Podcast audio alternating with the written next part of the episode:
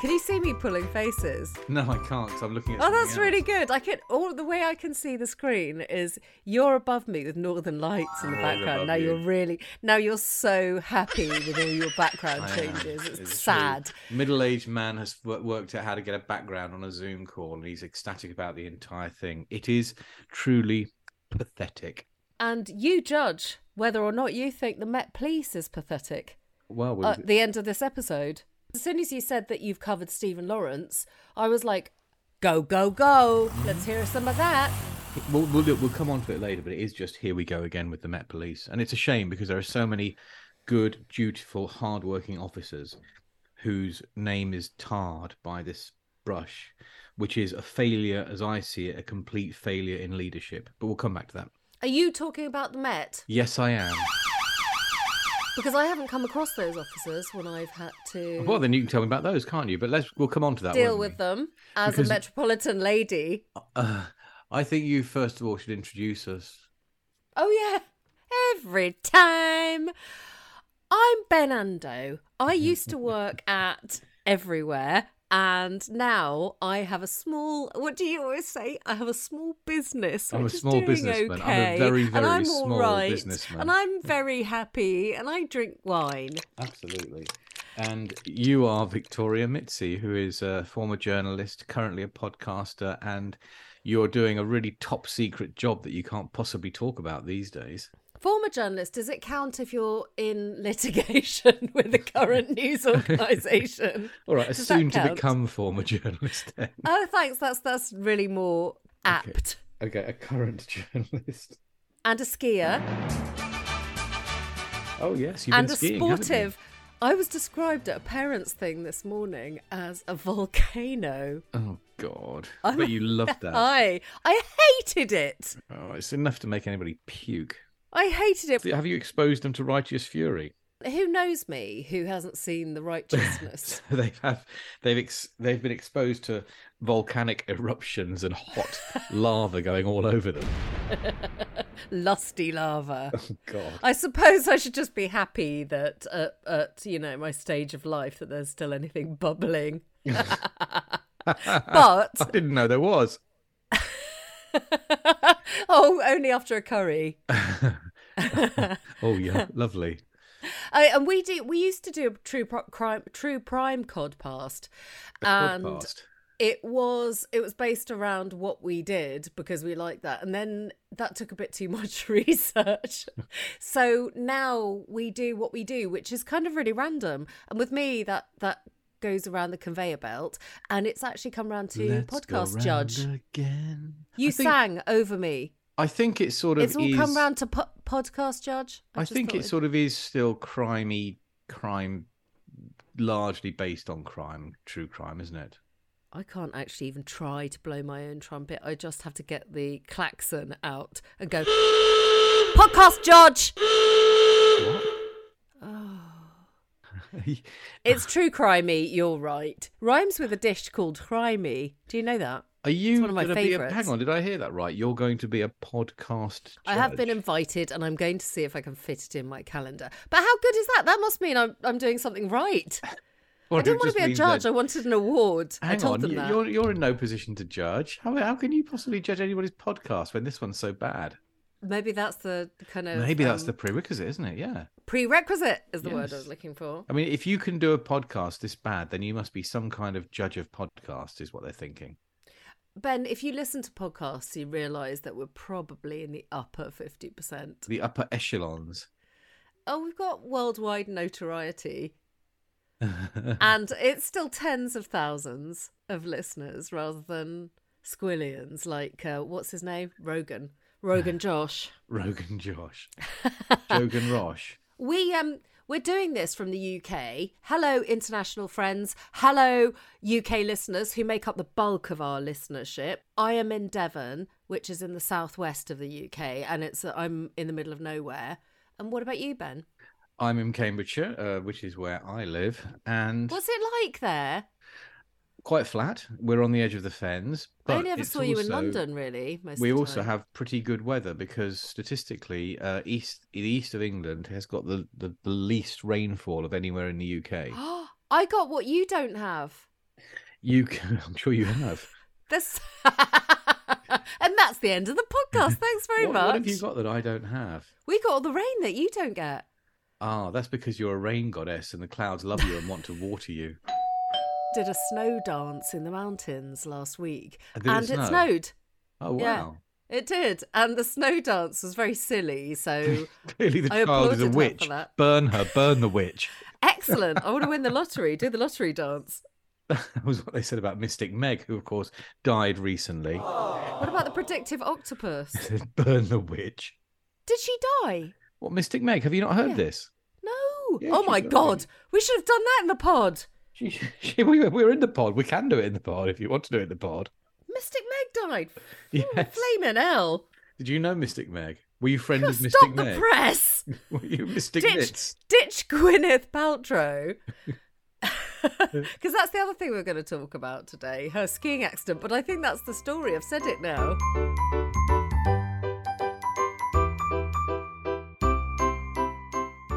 Gwyneth Paltrow had a skiing accident, and some wants to see her. Um, and that's the story. Well, I think it's quite amusing though. So, what Gwyneth Paltrow, who I could never tell her who is, whether it's Gwyneth Paltrow or Nicole Kidman, they all seem to be the same to me. Um, she has denied in court that she caused a ski collision in 2016 in Utah. Um, that the man suing her says left him with life changing injuries.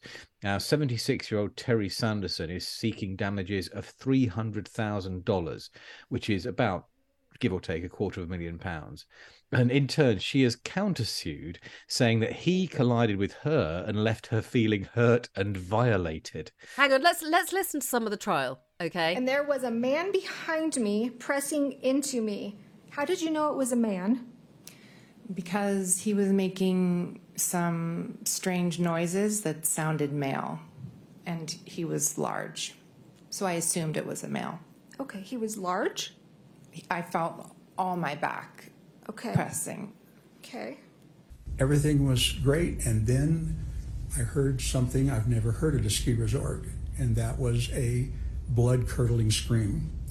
Just, I can't do it. It was, "Ah," and then, boom. So we've heard a bit of her there. She also said that well, she Very felt, whiny. she felt a yeah, she was very whiny. Um, She should be on this Gwyneth. podcast. She can swear like she wants. And she she said she felt a body pressing against her. there was a Lucky body pressing against me and a very strange grunting noise, she said. But I really don't understand what the issue is. It just is. he was the, it's- he was a it's as frotteur of as- the slups. Oh, now explain. Do you know what a frotteur is? Oh no, it's another one. I'm so naive. Is it- Frottage is the act of getting sexual pleasure by rubbing up against someone. Oh, London Underground. Yes, so if you're on an underground train and feel a naughty man with a with a fun-sized Mars bar somewhere in the area of his waist rubbing up against you, then you'll know that you are in the presence of a frotteur. I thought that was just a good time. Everybody's having a good time on the tube. Well, I was hoping it would be a, a king size Mars bar at least. Well, that's the point, isn't it? You would like it to be a king-size Mars bar, but I suspect the average frotteur isn't. Well, I mean, isn't necessarily playing with very much. Oh, okay. Uh, having said that, I've got no evidence for that whatsoever. Very but I don't know. judgmental. Totally judgmental. Massively judgmental. You know me. Did I I'm- tell you I I judge spunk- everything. My God, Come on, Judgy Wudgy. Hey, um, Mr. Judgy, what you would? Judge Ben, Yes. I got spunked up on on the underground. Did you really? Yeah. Well, that was by you. You're a frotteur. was that when you were on You your didn't know it was tube? me, and then you noticed it was Mitz, and you're like, ah! Whoops! So hang on. So who coughed his filthy yogurt on you on the tube? I'll never know. I left. I went to look down because something felt uh, a bit strange on my trouser leg, and there was just a whole load of. Oh, what did you say? Coughed something. Coughed There's- his you had a filthy yogurt. Yogurt. There was a filthy yogurt all down the back of my leg. Are you sure it wasn't just actual yogurt, or somebody just spilled like a bit of milk or something? It looked very much like spunk. Disgusting. Okay. What does spunk look Could like? Could you tell the difference? Of I don't know anymore. I've seen it on telly. Has it changed? Do you think? Do you think we've? Do you think as humans evolve, spunk is going to change in appearance? Oh, you could tell that because I wouldn't have seen a hundred-year-old spunk. Well, sort of. Hundred-year-old spunk. Is a hundred-year-old spunk the same as spunk produced by a hundred-year-old man? like sawdust. This is a bit like known unknowns. You can have a fresh spunk from a, a 100 year old man and a 100 year old spunk that was spunked up by somebody who was like 15 in 1922 or something. It probably looks about the same. Do you think it does? I think one I- one I might have dried one might have dried a bit. What's really weird is that I could say for with certainty, looking down at my trousers, what that was. Yet, I wouldn't be able to tell you the first thing about a hundred year old's bunk. Oh, there you go. Did you taste it? So maybe I'm not such an expert. Yeah, I did. Um, I did scrape it off with um a spoon. not, with, and not with eat your it. not with your Oyster card. yeah, because it looked like an oyster. I scraped the oyster up. But yeah, although fun days of London. Yeah, I bet you miss London, don't you? You miss being jizzed on on the tube. Yeah, not helped by the Met Police. Oh, sorry, there are loads of really hard-working officers. I forgot. I just didn't see them. what for jizz? Oh no, I did see them. I saw a lot of officers. There was one cafe on uh, the, you know, the road down by um, K West, where Okay, where? that's it's a police hangout for breakfast. Oh, okay. And I always used to wonder what would happen if they saw someone nicking, because there was regularly stuff going on down that street. If they saw someone doing something, whether they would actually put down their full English and make chase, or whether they would sit there, because I wonder. I suspect we both know the answer to that. It's a big fat no. I'd be like, oh, excuse me, someone jizzed on my leg. They would they'd be like, insist "Fuck on, off." They would insist on completing their full Englishes. Oh, let's should we get back to Paltrow? Yes, by all means. So, is it as simple as she's got loads of money, she knocked me over on the ski slope, I'm going to get some money? And I see there's I I see a payday here. I suspect it is as simple as that. I mean, you know, who we've we've both skied, and you've. I mean, you know, I've I've collided with people. I'm sure you've collided with people. People have collided with me. It's just one of those things that happens, and you just sort of get up, dust yourself off, and move on, don't you? I'm saying, I'm reading a thing on the BBC, you do, um, saying that skiing is safe, safer than other sports. It's got this it- whole report about how safe skiing is. They fell on the ground to dirt together, and we were almost spooning," said Gwyneth Paltrow. But she clarified that she was not accusing Mr. Sanderson of sexual assault. It took place on a beginner's scope. Ha ha. Does that means she enjoyed it? She also, I don't think so. She was. She apologized. as we've apologized heard, for yeah, language. she didn't apologized for screaming a profanity at him. Ad- Unfortunately, adrenaline can take over. She's. Mm. She gives great face. Did you know this about Gwyneth Paltrow that she founded a lifestyle brand named Yeah. Goop? Oh, everyone knows that, except most of us have come face to face with gloop more on a regular basis. It's an anagram of sort of G poo, as in it's Gwyneth's poo, That's like gangster version of it. or hey G-poo. poo G. It's the gangster version, G poo.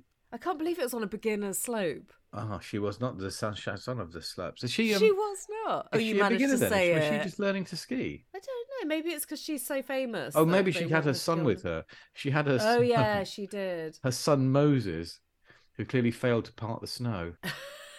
I only just got that. I was like, why would it? Oh right. She felt hurt and violated as only a celebrity can. she gives good face. She said, And actually, when you see her on those videos, she's a lot better talking. Oh, no. you eh, she wasn't. She must be learning because the days skiing, including for lessons for her, her now husband Brad Falchuk, and four children, crossed over nine thousand dollars.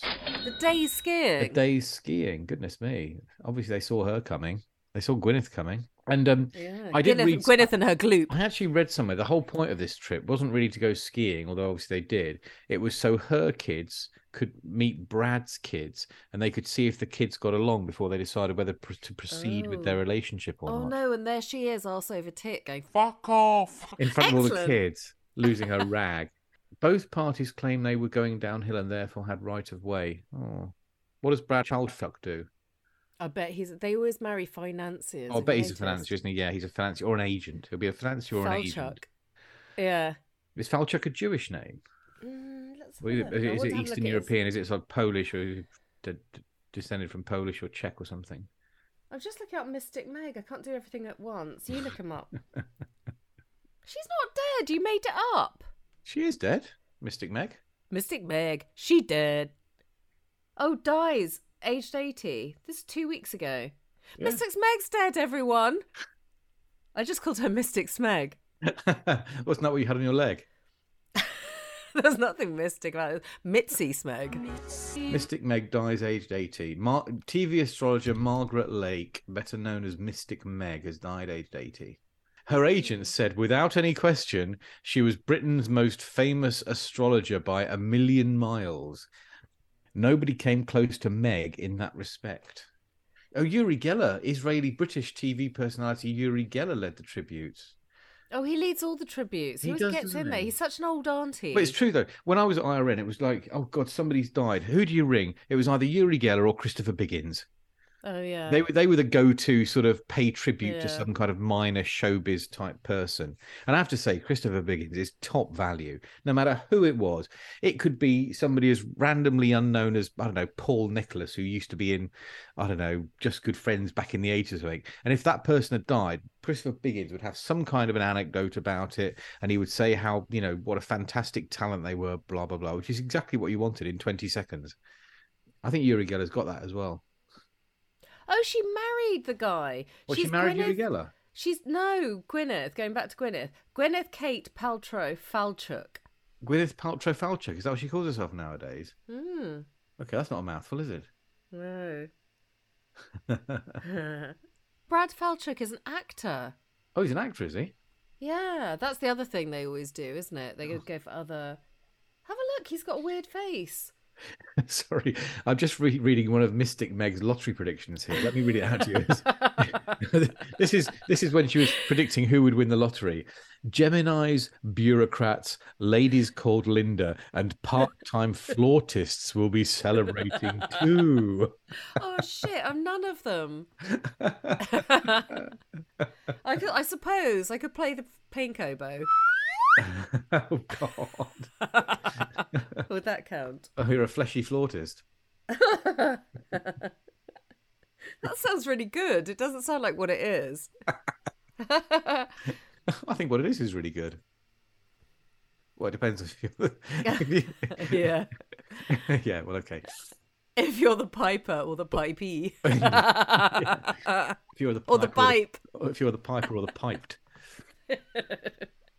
That's a skiing analogy a bit, Oh, what half pipe isn't it? in the down pipe? Isn't it? Is it more snow, snowboarding or skiing? Half Do your pipe? kids do jumping and tricks and stuff? Yeah, they do. They're really good at it. I can't. I can't jump to they? save. I can't jump for a toffee. I, I, I can ski It's quite not well, for it's I not Just, for the aged. I just can't jump at all. I've just never been able to jump on skis. I can ski quite well, but I just can't God, jump. carrying skis up and down hills was too much for me.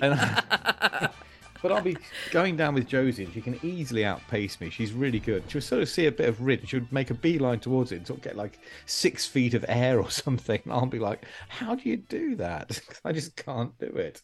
Oh, it's not for you though. No, You're much more sort of um, ground based, aren't you? I think it's more of a nerve thing as well. Like you know, if I'd sort of been, you know, when I was in my twenties, I could do it, but now I just, I think in my mid fifties, I sort of think to myself, do you know what? Do I want to do I want to hear the the nasty crack of a femur, a brittle old femur giving way? No, I don't. But you didn't mind when you were showing off it. Did you used to show off to Mrs. A, the former Mrs. A? No, I didn't show off with my skiing, but I did show off with my languages because we were the first time we ever went skiing together. We went to France, and um, I, I, I- just wa- walked in there and quite happily bought uh, our ski passes in speaking French and sort of sorted stuff, ordered food in French, thinking nothing of it. And but it turned out later that she was very impressed with how I confidently spoke a, a foreign language. Oh la la. And yet she had But just as that's good an education as me. Yeah, but it's so English just to have this sort of thing like I either do or I don't speak a language. Do you know what I mean? I Yeah, mean, I I, know that you don't. You you're not bilingual. You are strictly heterosexual linguist. I'm linguist. cunning lingual. You got them. I walk into these traps, don't I? um, but she'd never know, would she? Like you know, a bit I'm- of I- glue I'm, vine. I'm all, I'd say I'm almost bilingual. I can speak Italian. I just couldn't do the job that I did here in Italy. I, my my technical Italian, my vocabulary for say covering a complex court case, would, would or or indeed reading Although, the astrological forecast of Mystic Meg would not be good enough. Going back a few weeks to Berlusconi, Oh, would yeah. you really need any complex lingo for any Italian stuff? Not really. Yeah, all I need to be able to say is bunga bunga. Yeah, and like mi dispiace. um, can we move on to the other thing and then go home? Of course.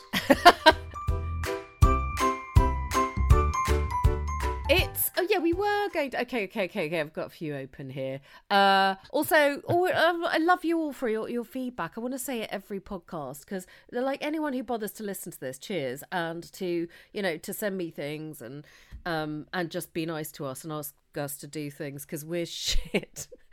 so well, thanks. Oh, subscribe and do that stuff, please, and uh, buy me a coffee forward slash ydlmf is where you can buy us a for small artistic coffee if you like what we do uh for free for and without ads. But uh, if you don't buy me a coffee um, i'll make you listen to ads soon because i i'll have a bit more time on my hands once i finish something that i'm doing. Let's leave it cryptic at that. Oh God, that sounds frightening. yeah i know. Right the met police did it fail women and children? Because it was a boys club and for those of you that don't know it's the metropolitan police in london greater london yeah, Yeah, in London, yeah. and surrounds London and its environs. Although you see, you see, the problem is that you get Surrey Police, for example, will investigate something that's happened in Walton on Thames, and then they'll uh, there's they you get this issue yeah. where the Met, the Met Police and Surrey will sort of not exactly come to blows, but there will be sort of a need to cooperate, and that doesn't always go smoothly. Just like anything really when you need to Just Um, like anything. work together everyone wants to be a kingpin Everyone wants to be the large fromage, the big cheese, Pin, the pin. top cop. um so what do you okay there are two things i want to ask you first of all Uh-huh. how is this connected because i know that it always has its feet when anyone talks about police incompetence or institutional problems it comes back to stephen lawrence Yes. So- So, uh, this all Hmm. started, I suppose, with the murder of um, Stephen Lawrence, which at the time was a shocking crime in South Lust- South London, uh, and the, the Met Police just completely muffed the investigation, basically. Um, and later on, it was alleged that they muffed the investigation because they were corrupt, because they were being influenced by the father of one of the uh, accused, uh, and just because they didn't care because Stephen Lawrence was a young black man, um, and that was you know and, and, there was various inquiries and various um there was the, the, the huge macpherson report uh, 24 years ago which uh, looked into racism in the met police and and it found that there was the metropolitan police was an institutionally racist organization. That was really significant. I remember um covering that and i was down at the um uh, building in south london where the whole inquiry took place. And the th- that was telling the Met Police you have an institutional problem. It's not just a few bad apples, but within the Met Police, it is an organization that has come to accept everyday racism as a simple function of what it is and what it does. That's what institutionalized means. It doesn't mean that there are a few bad apples in there. It doesn't mean that there are, uh, you know, some some officers. It means that if you are a good officer in there, then you, you, it's pointless saying anything because the whole organization has as its starting point that it is fundamentally going to treat people differently on the basis of what race they are, and that's whether they are the victims of crime, as Stephen Lawrence was, or whether they are perpetrators of crime. Um, and of course the the attack was had a uh, was racist mot- motivated by racism Absolutely, yes. So So Stephen Lawrence was the victim of a racist murder. He was murdered by um, white racists uh, because he was black, or in part certainly because he was black. as a result of all of the process, um, his mother, Doreen Lawrence, has become very famous, hasn't she? Well, she's a baroness now, ba- uh, and uh, you know, she, and she's been speaking out since um, since this happened. So, so we have the institutionally racist Met Police, and over the last twenty or so years, twenty four years, I think it is, you know, we have all hoped that the police will get its house in order. And the police has done a lot to try and, and get this sorted out, to be fair. To be fair to successive Met Police Commissioners from um, Sir Paul Stephenson through Cressida Dick to Mark Rowley now, um, they they have and, you know Bernard Hogan Howe they have all tried to do more. They have tried to recruit more um, officers from um, black and ethnic minority groups. Um, and they have tried to make it clear that racism within the Met Police is no longer acceptable. Now, what seems to have happened in in doing all that, and I I do I do think that they have made um, significant progress in that area. I think in doing that, they've sort of taken their eye off the ball of other areas in which they could be institutionally somethingist or institutionally failing a particular cohort of the population. And the murder of Sarah Everard by the serving police officer Wayne Couzens has shown that, and, and the subsequent Me Too and lots of stories of similar incidents and people and, and, and women, you know, in many of them saying they have had similar experiences of being left either feeling very frightened with their encounters with the police, feeling very violated after encounters with the police, after police officers who have investigated, say, a crime that um, they were the victim of, have then sent them inappropriate text or comments. There have been WhatsApp groups um, where police officers have shared, um, you know, vile material. And what's become clear is that while they may, may have been trying to sort out its problems with racism, it it sort of it allowed this boys' club um, culture to uh, continue to the detriment of how the Met Police was dealing with crimes involving, or you know, women and girls as victims.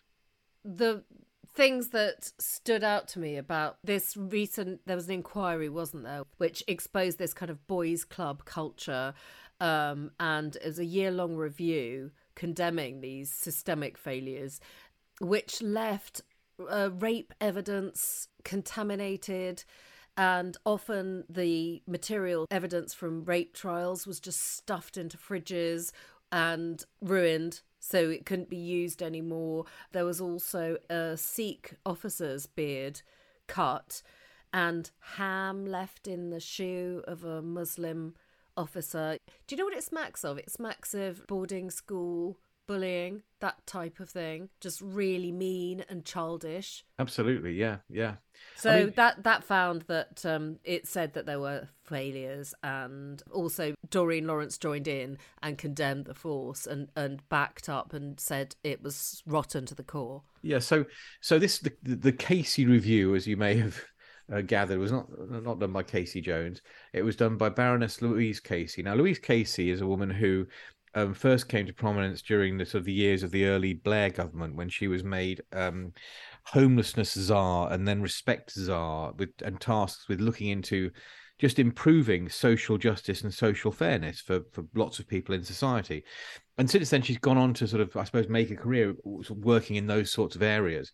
And she was asked to look at the Met Police here, and she's yes, there is still racism going on. But what she found, I think, really was that it's it's all part of what you could call prejudice, whether it's um, you know sexism, whether it's racism. It's all aspects of prejudice where you treat somebody different because of something about them, and that's what the police fundamentally should not be doing. The whole point, you know, the, the, the bottom line of being a police officer is that you treat everyone equally without fear or favor. I mean, that is the classic phrase, isn't it? And, you know, when you're sworn as an officer, you swear to treat people without fear or favor to uphold the law. And if, as soon as you stop doing that, then you are failing as a police officer. And it's tragic because actually we need the police. We need the police to be good. We need the police to be effective. And we need to be, all of us need to be able to trust the police. Um, and you know, you know, I wrote a book about police bravery, and that um, I interviewed some amazing police officers who went way beyond the call of duty, and that's what it's called, by the way, um, to to to help people, to save lives, to rescue people who are in trouble, to and everyone who fancies your voice, Ben, would really like the way it was written. okay. Because it just sounds the same as you talking. Thank you. You might have but... sold three copies in the 99p basket. it's, it's, it's, I know it's, I think it's sold out, but it's still available on on uh, like Kindle. You can still get an electronic copy. I'm not sure you'll find a hard copy anymore. Oh, unless you call me, let me know. I'll sell my copy. No probs. You would never do that. Did I sign no, your copy? No, I don't think so. in, that case, in that case, it's worth quite yeah. a lot.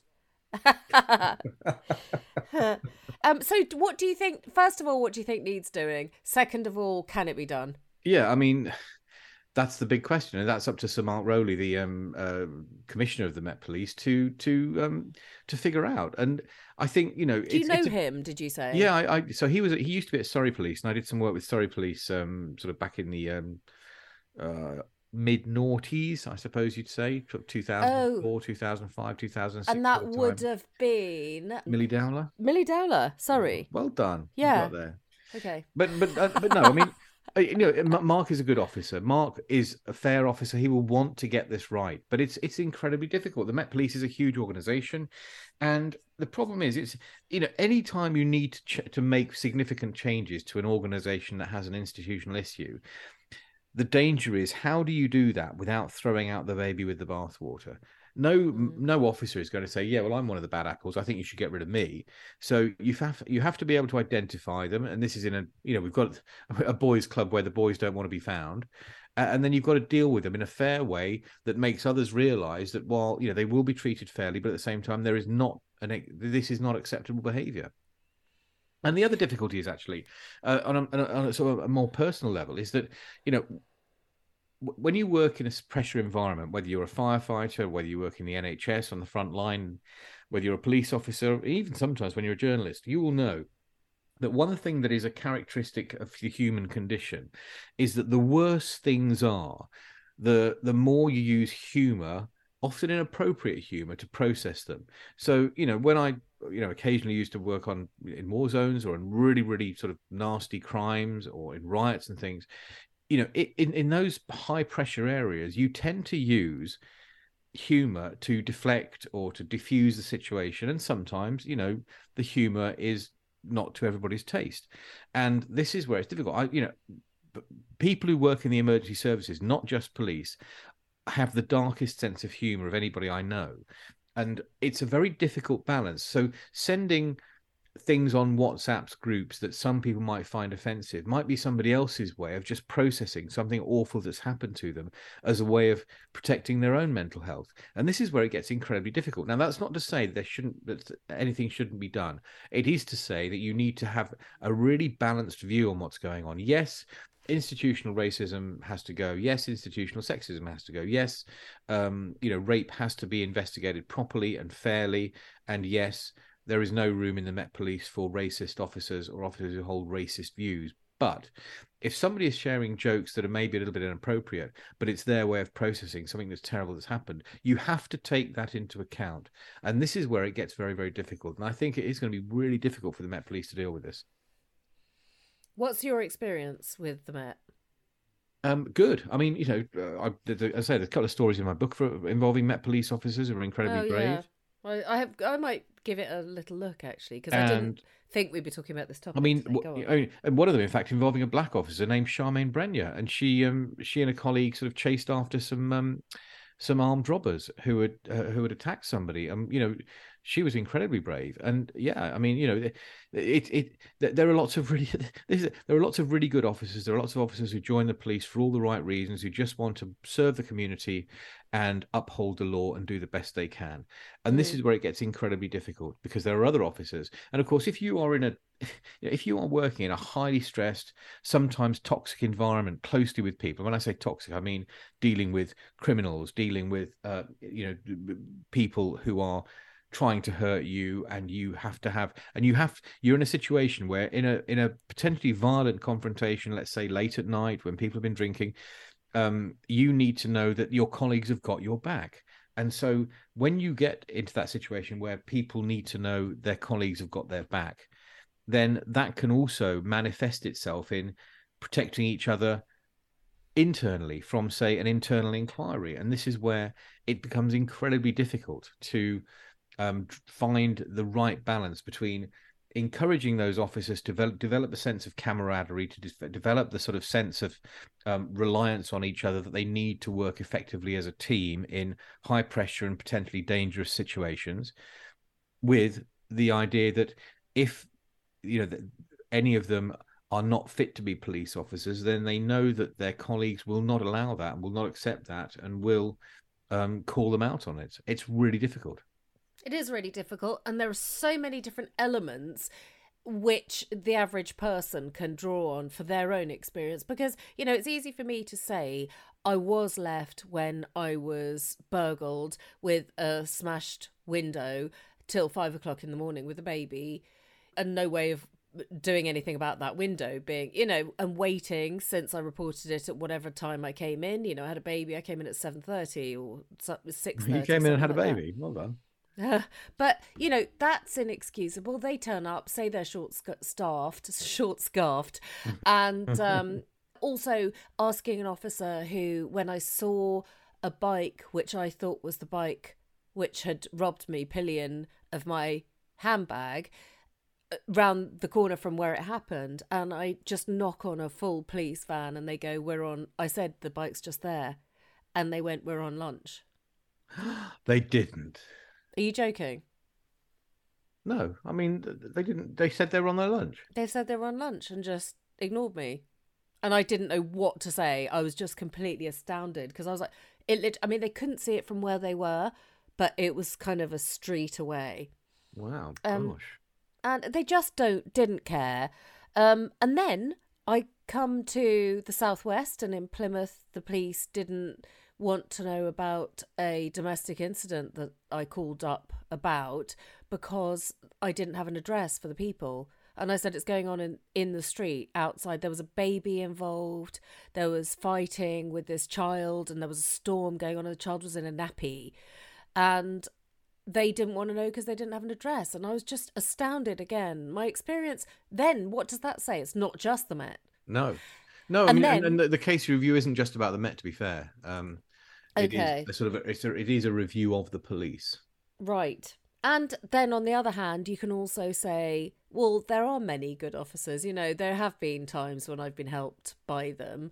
If you see them, is the other thing. I just didn't see the police when I lived in West London very often, other than en masse, either in McDonald's or, you know, and when there were people running rampage or looking through letterboxes to rob people on my street, I didn't ever call the police because they never came. And it was more stress. It's like anything. It's more stress to wait for them and then have to you know go through getting that stupid op yours letter saying we've investigated it and there's nothing happening. It's bleak. But you do have a lot of people with faith in the police and good experience like Yeah, uh, you have Well, yeah, absolutely, and and and and long may that continue. And I think, you know, we we need to be careful of putting things, or we need to make sure, I should say, that we put things in perspective. Yes, these institutional problems need to be sorted out, and there are certain sectors of the community who need to know that they are being sorted out. But that doesn't mean that the police can't also do a good job. There can't be really good police officers who go out of their way to do the best they can. And again, you this is where you have to retain a sense of perspective and a sense of proportion, and just deal with them as you find them. So if you have an incident involving the police and the police act really properly and you know correctly and do a really good job, then that's good, and that's exactly as it should be. Um, uh, the sad thing is that you can't. I don't think certainly in London. I obviously maybe in other uh, other forces, Devon and Cornwall, whatever. I'm not so sure about, but you know the sad thing is that you can't be 100% sure guaranteed that you will get that kind of service it does depend on which officer you get to some extent Yeah, but also it's quite easy for someone like you to say that things are okay and that there are so many hardworking officers. But if you deal with the scumbags, which there are, and the fact that one of the officers who told that Casey investigation that the Met's detection rates were now so low that you may as well say it's legal in London. I- It's absolutely outrageous. I agree with you. And I'm not saying you should just accept it's all good. I'm saying you should acknowledge when you get good policing. But you, the sad thing is you can't expect that. And that is a real problem for the Met and I do think, and I hate to sound too hippie-ish because you know that's not really my bag, but uh, to say that there are some some sections of society who are more failed than other people. Yeah, sure. No, absolutely. 100%. I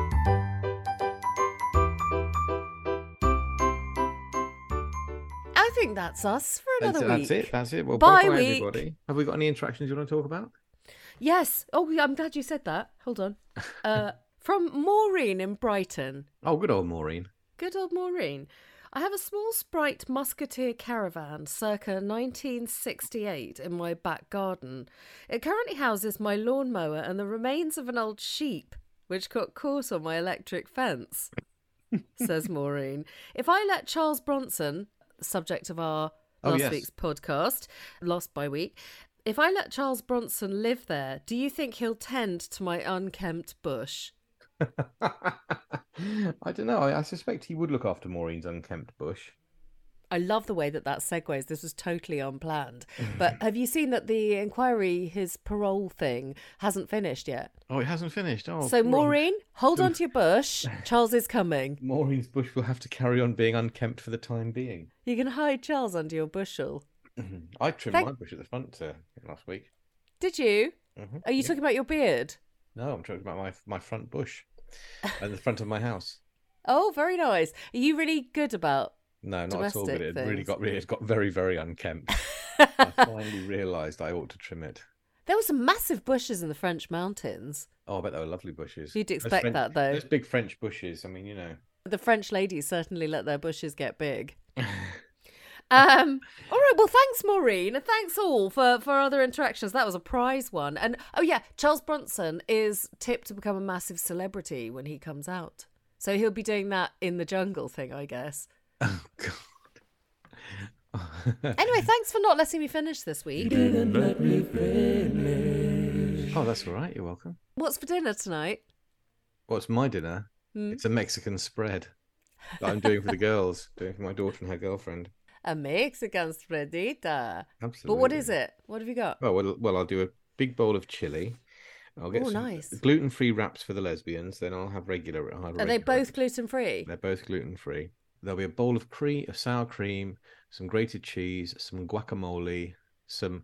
I'll do some like grilled vegetables as well, like grilled peppers and onions and stuff, and then the Ooh. chili. And basically, you just mix. You, kind of make up. It's like a bit of a con. It's like a burrito, but without the rice. So you just basically put a whatever you want into your wrap, and then you roll it up. But you don't do the in. rice in the burrito. No, that's what I say. It's like a burrito without the rice. But what I my top tip, by the way, anybody listening who wants to make Yeah. a nice chili, is if you go to Waitrose, the other supermarkets are available. Oh, you love Waitrose. So You- you- old lady. It's so you. I am an old lady. You can you can you can get these. This product is in a pink sealed bag called Lunchito Cantina beans, and they are lovely. Lunchito. Lunchito Cantina beans, and they absolutely make the chili come alive. They're really, really good. They're And like, they're like- they're, they're yeah. bits of hints of feijoada about them. Actually, they're really tasty. Yeah, I can see you licking your lips. Mm, but Yeah. are they normal refried or? No, this is the point. They're not refried. They're cantina beans. They're black beans that have been, I don't know, prepared. However they prepared, and they've got like they've already got like a sort of a. They're in like a, their own juice, if you like. But there's also sort of spices in there as well. It's just really good. It's like in a sealed bag, and you just pour I'm them not a into the chili. Waitrose type client though. Well, that's my that's not my problem. I can go I can go to Waitrose and I can get them, and I'm loving them. well, enjoy your improper burrito. I just had a proper one. Oh, well done you. Very good. I know. I found an okay. Oh, this is really, really embarrassing. It's a fast food, a Mexican called Taco Bell. Yo quiero Taco Bell. Taco Bell. I never heard of Taco Bell. Taco Bell's famous. It's famous, but it's crappy. But I really Yeah, like very it. good. Okay. Well, if you have a burrito, it's got rice, it's got beans, yeah. and it's got guacamole. What more do you need in it? Well, Although I've some kind noticed of meat, I everyone says, "Oh yeah," but I think this is seven layers, and I don't quite know what it's got in it. But um, I've noticed you have to say guacamole. oh, do you these indeed? I thought you said that. Guacamole. so I've had that, and I feel as full as a pud right Good. now because I had um the beefy things. Not uh, tacos. You know, tacos. I had a taco as well as a burrito. Think So I'm a very fatty taco. mitzito. Right. Bye bye, everybody. So bon appetit. Bye. Have a good evening. Bye.